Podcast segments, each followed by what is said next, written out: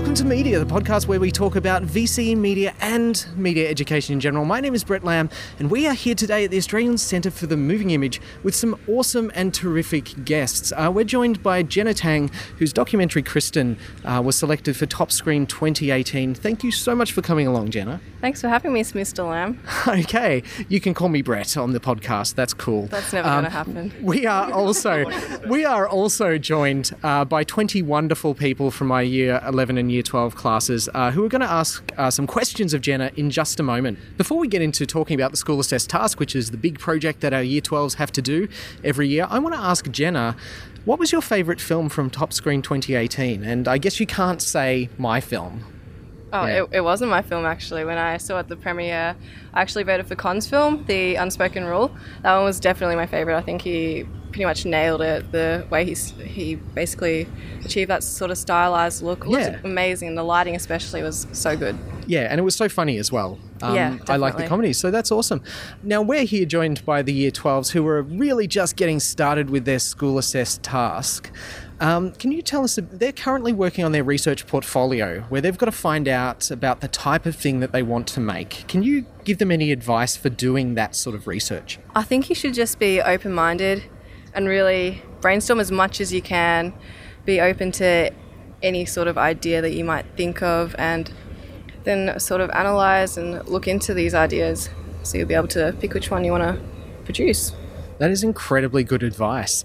Um, now, the school assessed task is a really big project. Um, so, these guys are going to be planning it over the course of uh, terms one and two, and then they're going to be making it in term three. What advice would you give them about, I guess, that planning process? I think you should plan as much as you can. Your production design plan is really, really important. Put your heart and soul into it. It's basically the foundation for the film that you're going to make. Cool. Yeah, we cannot stress the planning process enough uh, when you're going out to make these films. You need to plan it obsessively. And can I recommend everyone to everyone in my class and every VCE media student out there, uh, do more than you're just doing in class. You know, you've got to, this has got to become part of your life, at least for a little while. Um, so you need to be working on it outside of class as well. Now, Jenna went and made a documentary what was the most valuable part of the planning process for you? What was the most useful thing? I think that the storyboard was the most useful thing because it's pretty much accurate to the shots that I wanted to get because I actually used the exact same camera and lens that I wanted to take the actual uh, footage with. And so that allowed me to really have a sort of honed in insight to what I wanted the film to look like. And we were just talking, uh, we just had a panel discussion with some of the filmmakers, and we heard from Con, who made the unspoken rule. Um, and he was, he was basically saying, um, that he found it very difficult to draw storyboards. and I think everyone here right now would probably agree drawing storyboards is really difficult. So that idea of using a camera and taking photos is a really, really useful thing. Um, when it comes to documentaries as well, there are a number of students here who are making documentaries. Can you tell us what a pre interview is and how that sort of helped you? Yeah, first of all, that's it's really good to hear that you guys want to make documentaries, which is awesome. Um, so, pre interviews is basically yourself meeting up with the subject of your film. You have a list of questions you want to ask them in the actual film, and you just record everything and you record their responses so you have an idea of what they're going to say. So then afterwards, you can sort of move around what question goes first in that way that sort of makes sense with the flow of the film. And that pre interview can really form um, the backbone of your documentary. And a lot of documentarians uh, in year 12 sort of think, oh, I don't know what they're going to say. Well, you can find that out. You can do a pre interview, and it's really, really awesome. Uh, these guys will be picking up cameras. We have some year 11s here who are picking up cameras very shortly to go and make something. What advice would you give in terms of going out to shoot anything? Not just documentaries, but any sort of project. I think being in a comfortable environment where you're we feel sort of able to muck around with the gear, you know, get used to it, find your way around it is important. Because I found that when I was in a situation, just say at school, when Mr. Lamb brings, brings in the cameras, he's like, you have half an hour, shoot something. I'm like, oh my God, what do I do? I suggest taking the cameras home, whatever equipment you want to use, just fiddling around with it, finding all the functions, and understanding how you want to use it for whatever you're trying to achieve. And uh, everyone here has seen Jenna's documentary, and I think you'll agree she showed a really good understanding of how to use those cameras. That really gorgeous shallow depth of field looked really nice, and that's something that you know everyone can do. In terms of production, how did that go for you, Jenna? to actually filming it. Yeah, filming. Yeah, that went to plan actually. It was pretty good because I think I was prepared enough to actually go out and just shoot everything in the three hours that I had. Just smashed it out. I analysed everything I wanted to do and just pulled through with it.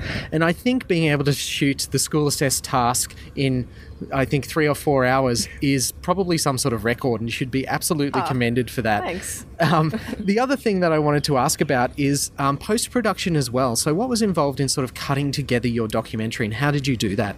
Yeah, so I basically cut together my documentary in the way that I planned it to go with the storyboard, but eventually, Mr. Lamb, you you suggested that I put in a few photos of Kristen's work, which I did. That actually gave it another minute to it, but it, it all went well. I just spent a lot of time editing it, especially with the visual aspects, you know, color grading and fixing all of the impurities, if you call it that, of each shot.